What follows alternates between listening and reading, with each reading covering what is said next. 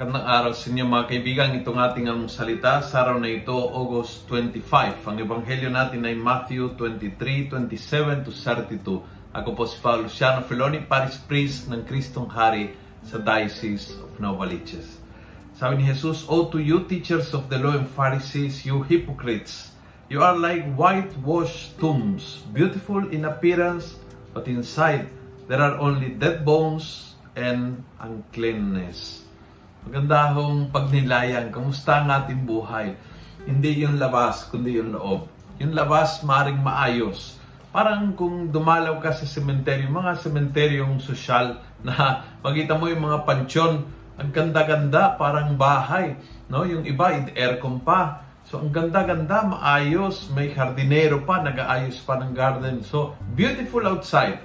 Pero sa loob ay may mga may mga cadaver, may mga buto lang na natira ng bangkay.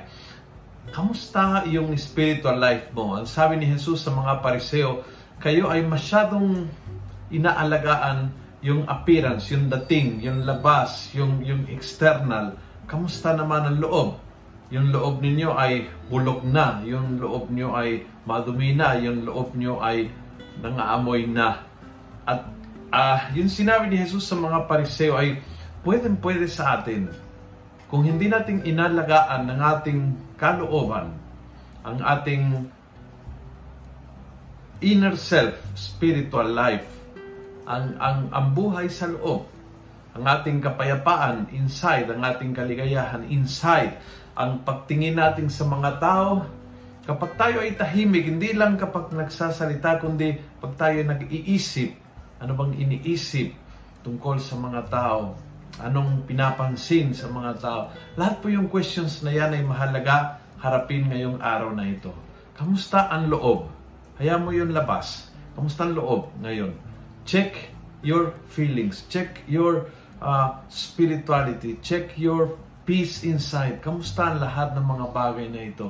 Dahil ang kalooban, siya po yung luklukan ng Diyos sa buhay ng tao. Yan po yung kinaroroonan ng Diyos. Kasi hahanapin ng kung ano-anong appearance na maging maayos sa buhay kung wala yung nasa kalooban parang magandang pansyon, pero puno naman ng mga buto ng patay. Kung gusto mo ang video ito, pass it on. Punuin natin ang good news ang social media. Gawin natin viral araw-araw ang salita ng Diyos. God bless.